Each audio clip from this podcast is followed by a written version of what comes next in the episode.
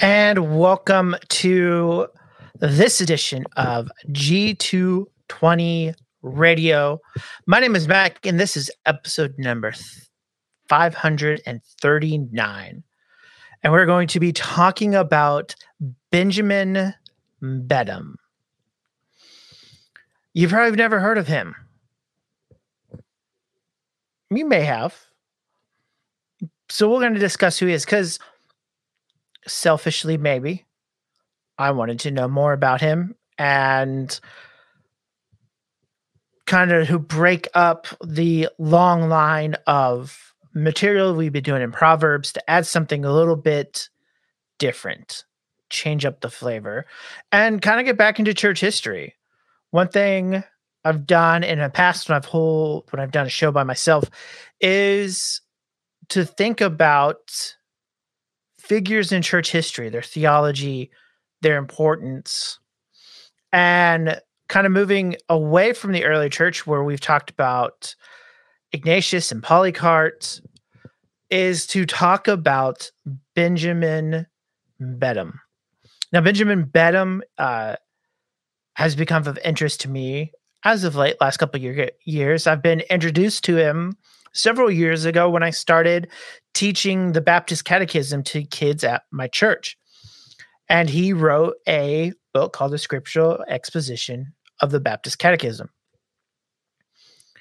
And I first got it just like kind of Aquinas. I kind of was reading through it and I was like, I don't know how helpful this is. And it has become a great help.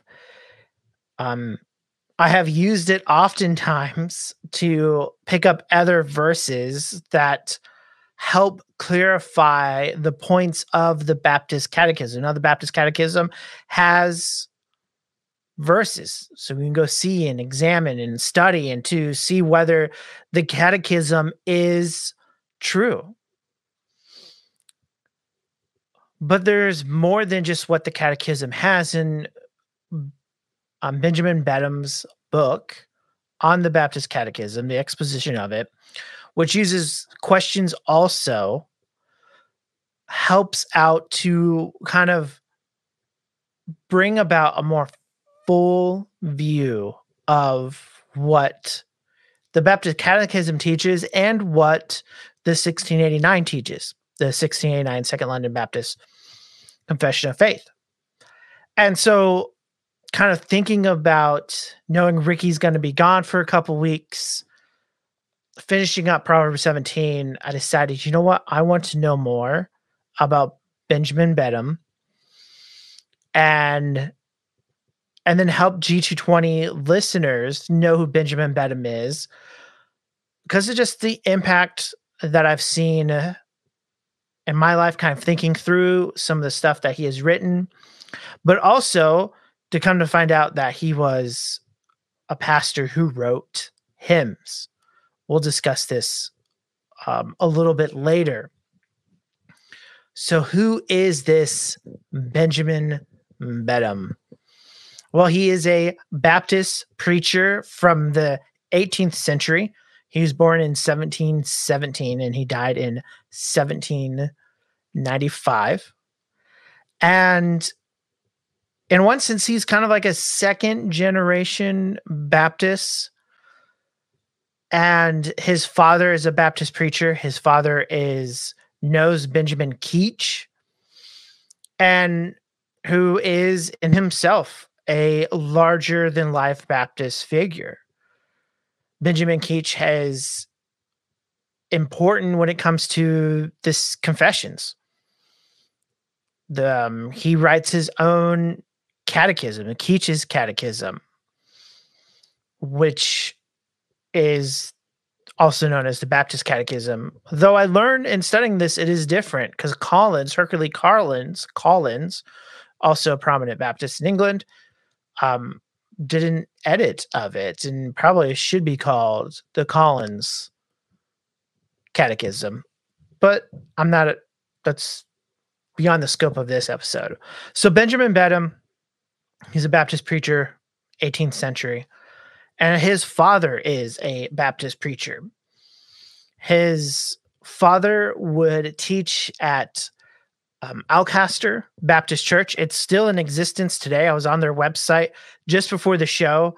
They have a female pastor, whatever that may mean. People know our views on female pastors here, but it's still using the name. There is a a rich his there is a history in which they are part of. The they may have deviated from the faith. And his dad would later get called to teach at Pithy Church in Bristol. Now, when they go to Bristol, Benjamin Beddome is seven years old. So this was in, in seventeen twenty-four. And Benjamin's dad, John, would remain there until his death. There also of, of importance is a guy named Bernard Foskett. Now, Bernard Foskett was a close, close friend to Benjamin's dad, John, and would be one of the reasons they would move to Bristol. Both um, Bernard and John pastored the same church in um, the Alcester Baptist Church. Bernard would leave to go pastor a different church in Bristol. When the Pithy Church is looking for a pastor, it seems, at least from what all the sources I've listened to, that Bernard Foskett was one of the instrument, the instruments in which brought John Beddome to Bristol. Bernard Foskett is also important because after Benjamin is saved, he will go to the Bristol Baptist Academy, in which Bernard Foskett is the principal of. He's the head, and Benjamin Beddome would study underneath him. In seventeen thirty-seven, Benjamin Beddome would be convicted of his sins. The story goes, obviously, he hears his father preach week in and week out, but a, a guest preacher comes in, and he's convicted. It, it, it disturbs his soul, and he'll later be converted. Later on, after, just under his father's preaching, and um, Doctor Haykin, in his biographical sketch I read, mentioned that he that Benjamin would go hide in the corridors so that people would not hear him cry. So the Lord saves him in seventeen thirty-seven. He would be trained at the Bristol Baptist Academy. It still exists today, um, but like their first church, seems to be liberal. And he's raised in the Calvinistic Baptist tradition very early on. He would uh, continue his study in London. He would actually study under an Arminian theologian who was known to be bright and sharp. He would be baptized while in London there. And then Beddome begins to pastor, and he moves to Burton-on-the-Water, which is north of Oxford, and in the similar area in which Shakespeare is born, in um, Stratton-upon-Avon. And he would become the pastor there, or start preaching and pastoring there in seventeen forty. But he's not the pastor. I'm listening to another podcast as um, they had someone on talking about Benjamin Beddome. He mentioned that it was kind of like a probationary period, that for three years, the people at his church were watching, wait, and listening and seeing if he is fit to be their pastor.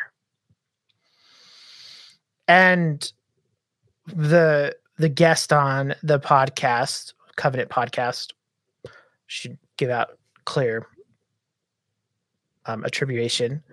He was mentioning about how different that is in America today.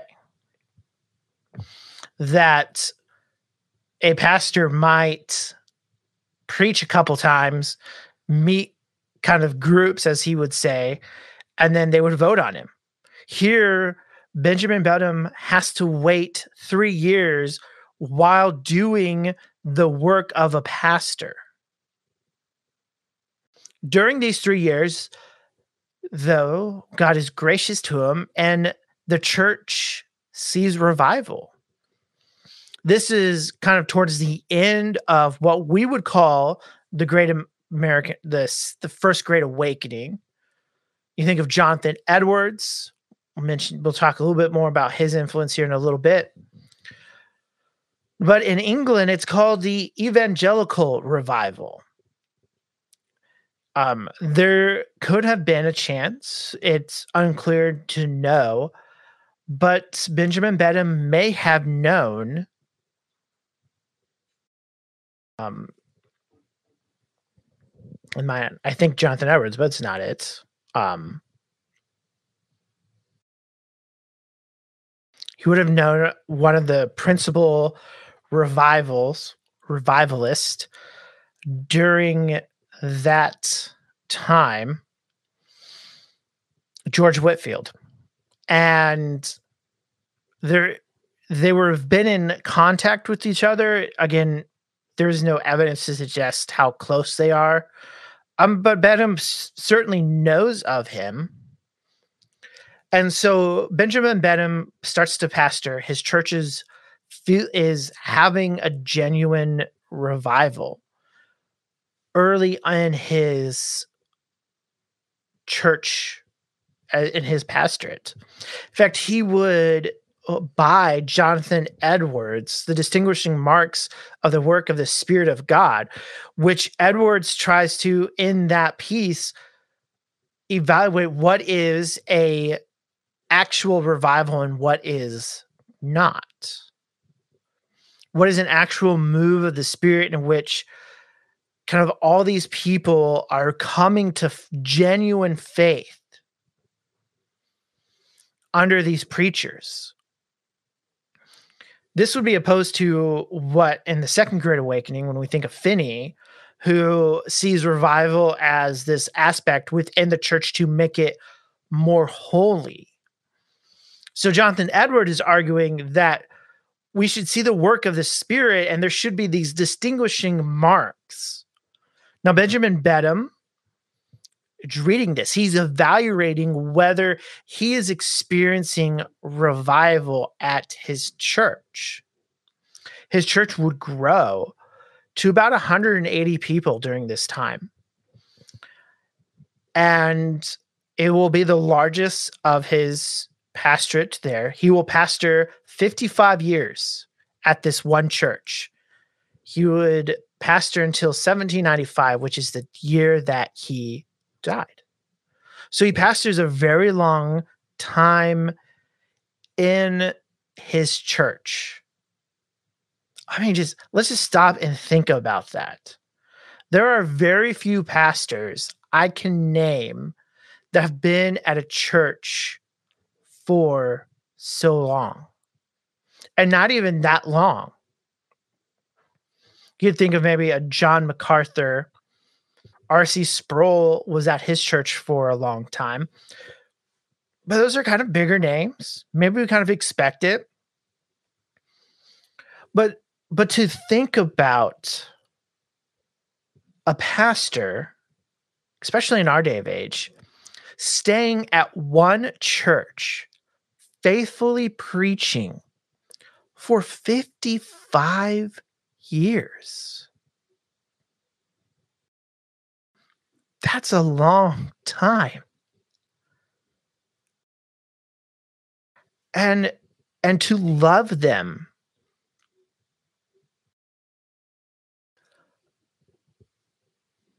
I think there's something we can probably be convicted of.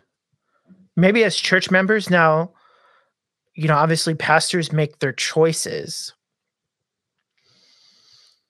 And they should love, and they do love, the flock.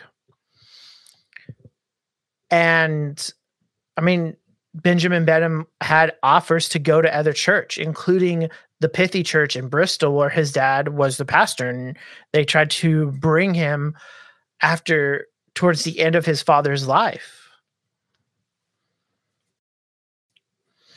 There were churches, I think there was a, ch uh, a church in London who would want him to come. And he, he doesn't. He stays at his small little church in the countryside of England. And I try to think about this as from a congregant perspective. Obviously, in nowadays, mobility is much easier. And the pastor um, on the Covenant Podcast I was listening to was talking about, I mean, he's been at his church for twenty-five years. And there is this sense of a culture in which,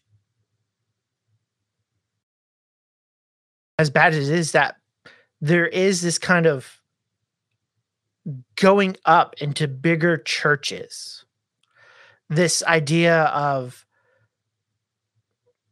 like, to know that you're succeeding as a pastor, you get called to bigger churches, better churches.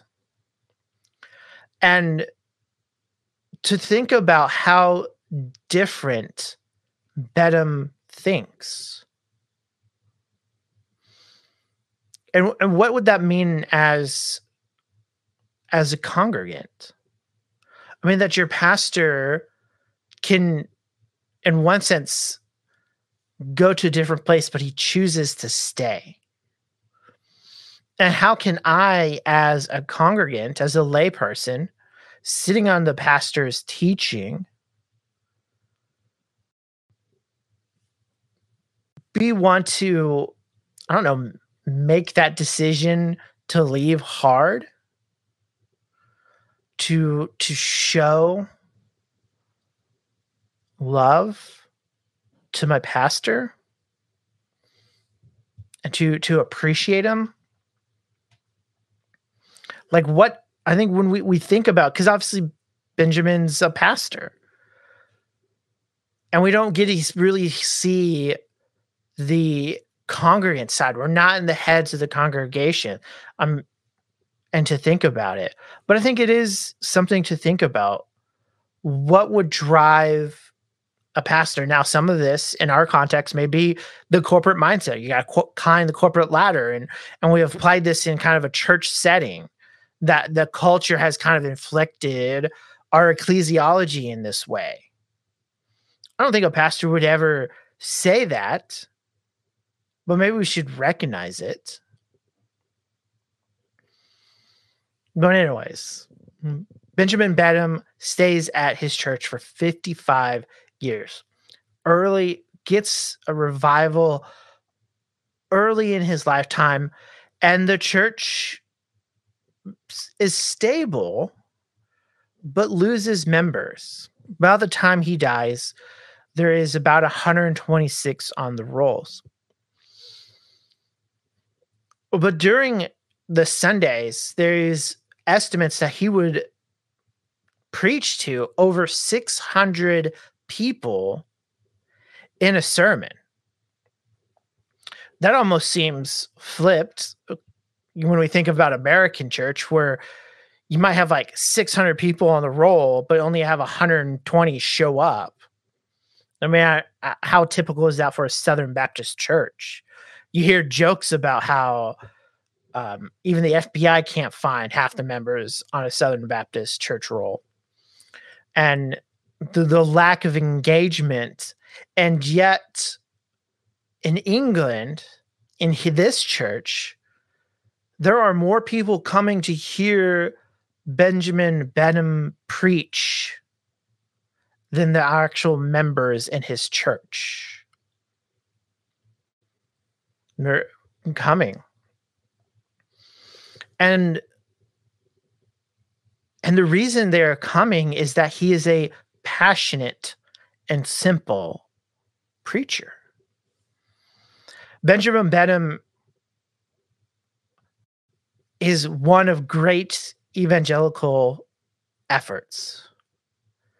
He takes joy in preaching the gospel and wanting people to take the gospels to the nations.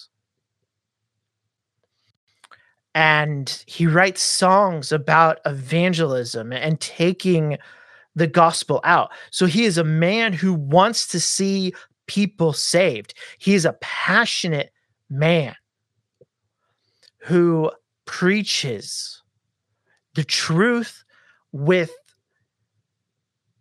a gentleness and a pleading, with unction, for people to come. And this characterizes his preaching. He will preach for, he's a, a statesman in the association he is part of. He'll preach there multiple times. He'd become president. But people wanted to hear him preach and to learn from him. And we don't, we have three volumes of his sermons. I'll, I'll read part of one um, during the show, but he preached for his people.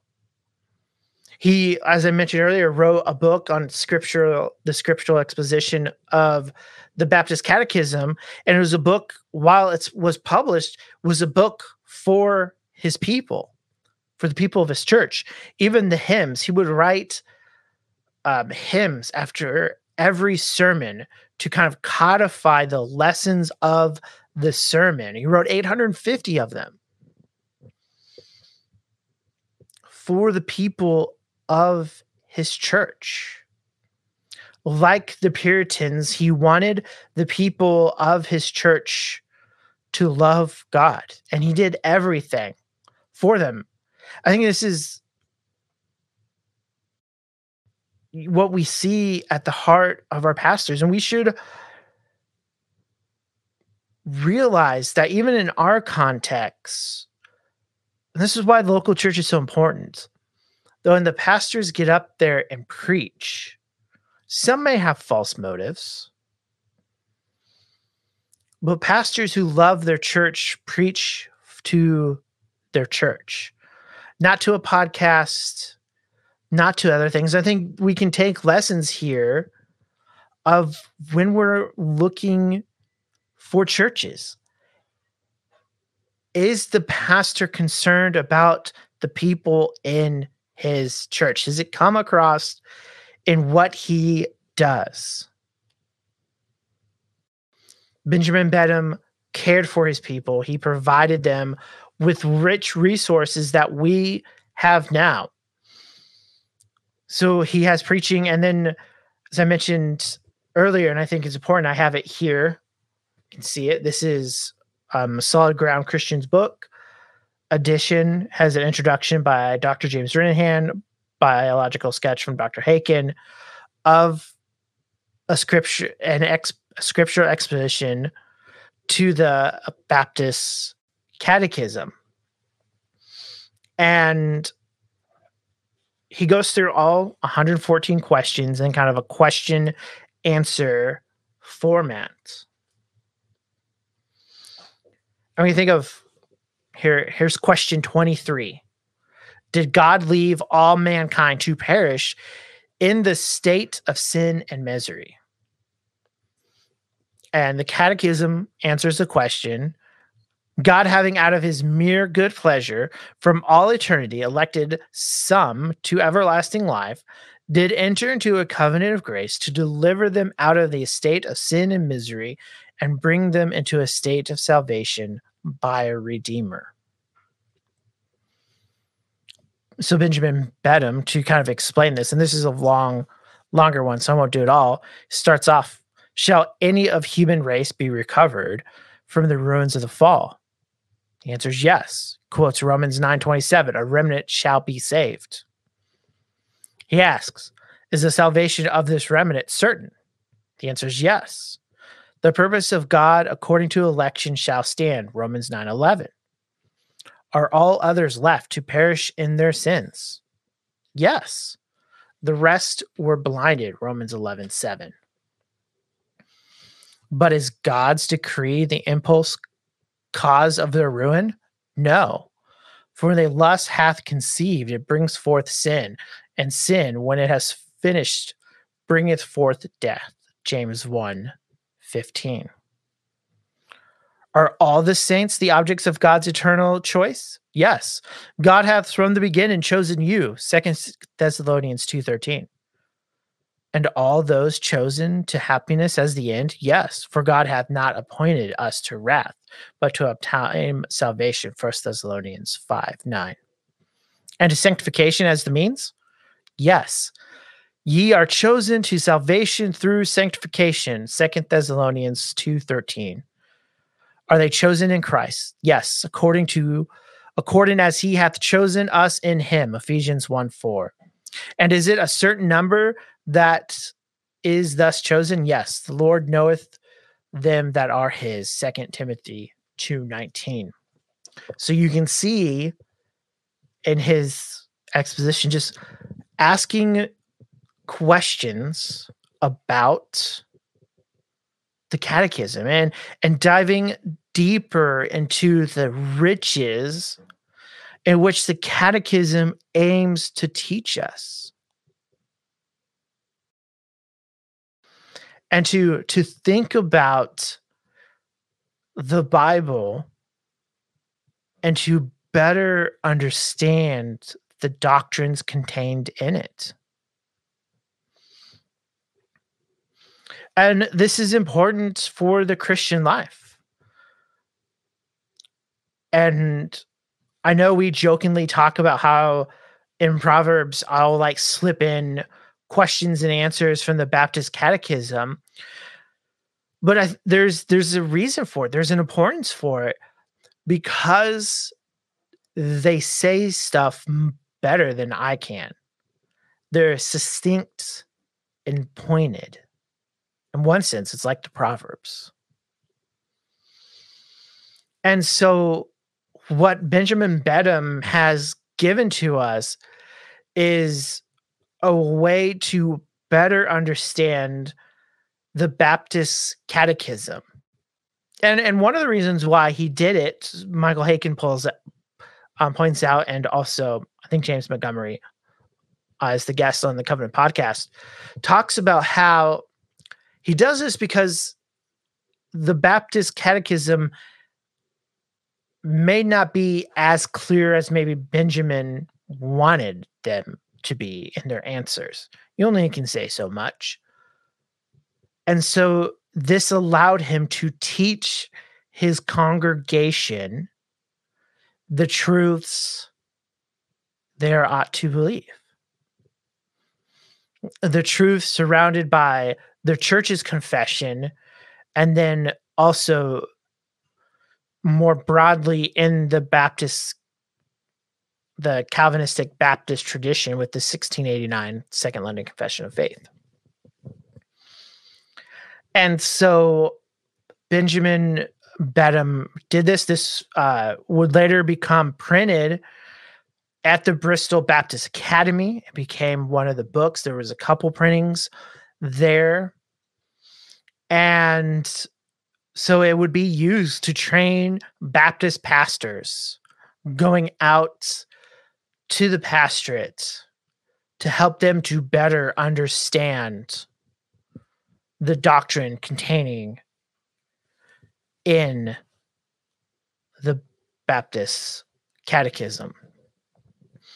But not only that, he wrote hymns. I got it back here. Um, you can buy a facsimile on Amazon. And again, as I mentioned earlier, and just to repeat it, he wrote hymns to illustrate the points of his sermon. Um, he never printed but a small few of his hymns. They, they weren't designed to be sent out. He wasn't trying to compete with the Isaac Watts, for instance.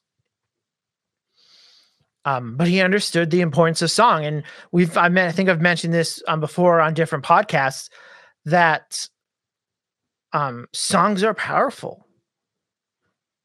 Songs are important. Songs help us to memorize things. Even when I was reading the Baptist Catechism, I'm thinking of the song, trying not to sing it while I say it. And which you can um, purchase if you like. Not on our website. You can find it on Google. And so songs are important. And he, Benjamin Beddome, wrote over eight hundred fifty songs. Um, it seems like kind of what the, the scholars are saying as I was thinking through this, reading through on this, is that he might have only maybe wrote a couple verses. Um, eight hundred fifty isn't enough to cover the entire span of his life. And so, but in general, he would write a song after each sermon. I was joking with my wife about this and some others, um, that his, I like his hymns better than more what we would usually call old Baptist hymns. I just, maybe because they're older and I grew up Presbyterian, I just like really old things. Like maybe that's it. But just to to show um kind of and just to read one of his hymns. This is hymn number forty-seven in this book, Life of Christ. Um it has no has no music, so you don't have to listen to me read or sing. But he goes, so this is on the Life of Christ. He goes, when Jesus dwelt in feeble clay, prayer was his solace and delight. 'Twas this he spent the busy days and still employed the silent night. Verse two, oppressed with sorrow, not his own, but laden with our guilt and grief, he bowed before his Father's throne, and there he sought and found relief. Each fleeting hour he passed away, in sweet communion with his God. Oh, let us learn from him to pray and tread the path which Jesus trod. And you think about the, the depths of these lyrics. When Jesus dwelt in feeble clay, you're thinking about his incarnation, his dependence of God in prayer. He's oppressed with sorrows, but not his own. Laden with our guilt and grief, he goes before God in prayer. And, and as I've read several of these, not all of them, but several of these, you you see this kind of continual depth of theological rigor calling us to something better, calling us to behold God as God, and to to think about these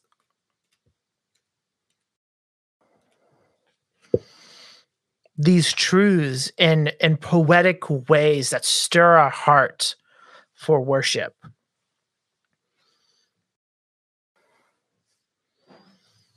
To think about, here's one. Baptists like to sing about heaven.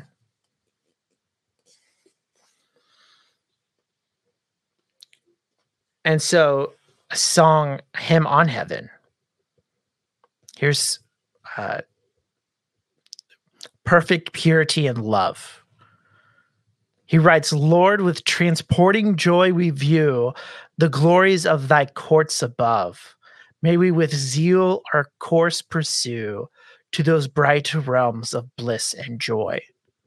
I mean, just reading that makes me think of Pilgrim's Progress and John Bunyan. As Christian goes to the celestial city, the joy. Beddome writes, "Their holiness divine appears, and peace has fixed her blessed abode. Their every shining spirit wears the image of its maker, God." Verse three, "The jarring passions lose their power, and sin no longer rules the mind. The happy soul is now no more in chains of unbelief confined." The final verse, "The mingled streams of grace and love, in sweet meanders overflow. Command, O God, our souls above, or spread a heaven for us below." Deep truths. He wrote these for his church. They were published in eighteen eighteen, about just over twenty years after he passed away. And now we get to enjoy the fruits of his labor and to think about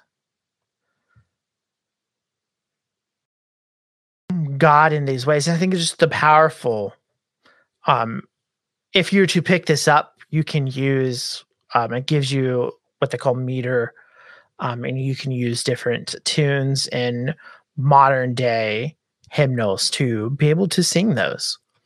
And appropriately, the title is Hymns Adapted for Public Worship or Family Devotion. So they saw the need for both. And so lastly, just kind of to to think about and to to read one of his sermons.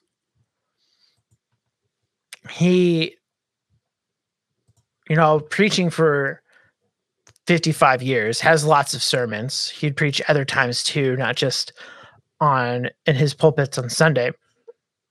But we don't have them. They weren't copied down, and even the ones we do have are more notes. They're not they're not sermons as we think about them. Um He was a gifted preacher, as I mentioned, and um, one that could say that when you pricked him, he bled the Bible. Um, one of the, again, a story hearing off of the Covenant Podcast um, from their guest was mentioning that he forgot what he was to preach on. And so in a kind of a, a coded way, at the, um, I think it was at a social meeting, another pastor gave him uh, something to to speak on, and on his way up to the pulpit would preach a sermon on a text. Not that I advise doing this, but just to show the type of man, a man who was devoted to the Word of God. And in this one, he talks about, this is um, his first sermon, I think in the first volume of a three-volume set of his sermons. It's uh, called The Importance of Scripture Knowledge. And he takes, he takes it from Luke one four, and the King, I think it's King James, says, "That thou might knowest know the certainty of those things wherein thou hast been instructed." So the sermon goes, "Three observations naturally arise from these words: that there are some things in which all real converts have been instructed, that the certain knowledge of these things may not yet be wanting, is lacking, or is to be obtained, but that this certain um, certainty of knowledge is very desirable." So observation one, that there are some things in which all real converts are instructed by reading, meditation, and teaching of men, but especially by the Spirit of God, and they are such things as these: the nature of God and his infallible and adorable perfections, his excellency majesties, inflexible justice, unspotted purity, boundless mercy, and inviolable faithfulness and truth. What he is in himself and what he is to his people. He hath given us, saith the apostle, an understanding to know him what is true. That's from First John verse two, or First John five twenty. By which is meant not a speculative knowledge, which the devils have in greater de- greater degree of perfection than we, but that which lies in the practical judgment and directs the governing the will and affections. Thus, Jeremiah twenty-four seven, I will give them a heart to know me, and I am the Lord, and they shall be my people, and I will be their God, for they shall return unto me with their whole heart. The original corruption and depravity of mankind, of this the heathens have some obscure notions, is expressly revealed in the word, and that every real penitent, penitent, penitent has been convinced of it by his unhappy experience. He sees that his faculties are debased, his boasting excellencies vanished, and the limits of the divine image obliviated, and his glory laid in the dust, groaning under a burden of guilt and sensible of the inward pollution. He puts his mouth in the dust and cries out with a wholehearted publican, God be merciful to me, a sinner. As we think about this sermon, just kind of thinking through this, and there's there's more, obviously, that again you you see it's it's simple. These observations of true, of what we can see, what the Word of God tells us. And that it, for him, it doesn't need to be flashy and rhetorical. He was very good. He had the rhetoric to give. He would receive honors from Providence College in Rhode Island because of his literary efforts. He was a man used by God in a small church. And thinking about it, as I was listening to, again, the Covenant podcast on this, they, the the guest was talking about how towards the end, and this kind of really got me thinking, was that he didn't want to be known. He wasn't one who was seeking the intention. And to think about the people he knew, he would baptize a later Baptist preacher who, in one sense, is now infi- infam- infamous. And because of his rejection of the mission to the Gentiles. So John Ryland, who would be a leading Baptist minister, I'm reading from Michael Haykin here, in the later half of the eighteenth century, now chiefly remembered for the stinging rebuke he gave the young William Carey. And his rebuke is, if God, kind of paraphrasing, if God's going to save them, he's going to do it without you. William Carey is important because he's the father of the modern day missionary movement. In fact, there, um, Benjamin Beddome is alive during the creation of that. And he valued missions. And when we, we think about his life, nowadays obscure,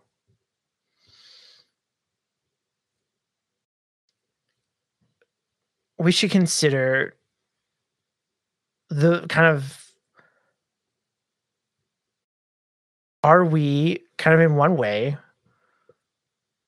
last? Are we seeking to serve others, to not make much of our own name? I think it's always a struggle, especially, you know, here I am on a podcast. I want people to watch. You share it on Facebook. People I work with, people I go to church with, they know I have a podcast. There is, in one sense, kind of how do we promote thinking about these things, wanting to talk about these things, knowing that these things, that God can use this in ways that we do not know without seeking the glory. And this at times is a struggle for me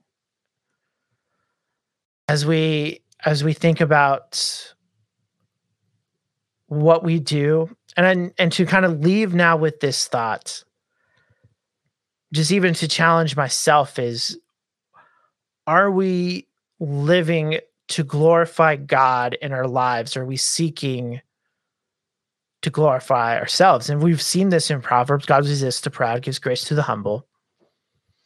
We've seen in the Proverbs these ideas of the proud and the fall of the proud.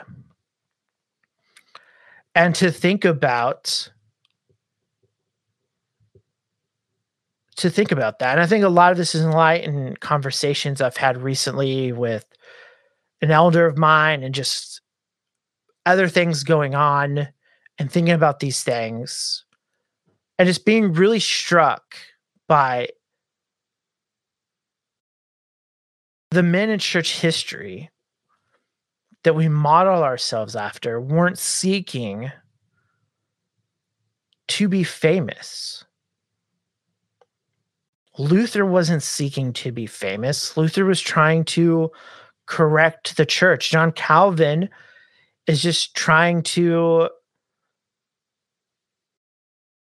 teach theology and convert his fellow Frenchmen to the ways of the Lord.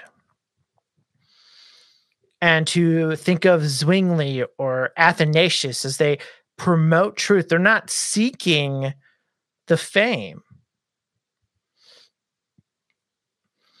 And how much just, not that they didn't have this issue back then, but to to be in check in the, the glitz in which we see all over and, and following the rich and the famous and having their own like Entertainment Tonight. Our culture affects us, affects our thinking. And we can all say that this is an outworking of sin, a rebellion to glorify ourselves over the Creator. And kind of thinking through Benjamin Beddome's life and listening and reading and just thinking about what can I take away from this is kind of what to think about, and I can't remember who said it, but to preach Christ, die, and be forgotten. They were called to be faithful in our fears, and Je- Benjamin Beddome was faithful to his church for fifty-five years. And we're called to be faithful where God places us, not to seek the glory of others, but to seek his glory. And to bring others to seek his glory. I think Benjamin Beddome, when we understand him as a preacher, as one who wrote exposition on the Baptist Catechism, and as one who wrote hymns, he did this all to bring his church closer to God, to God's glory. And we should do the same. So this is Ben G two twenty Radio for tonight. This is episode number five. thirty-nine. I'm Benjamin Beddome. And I would encourage you, if you want to know more, um, you can do a Google search. I've mentioned Covenant Podcast did three episodes. It was like an hour and a half long, all combined, something like that.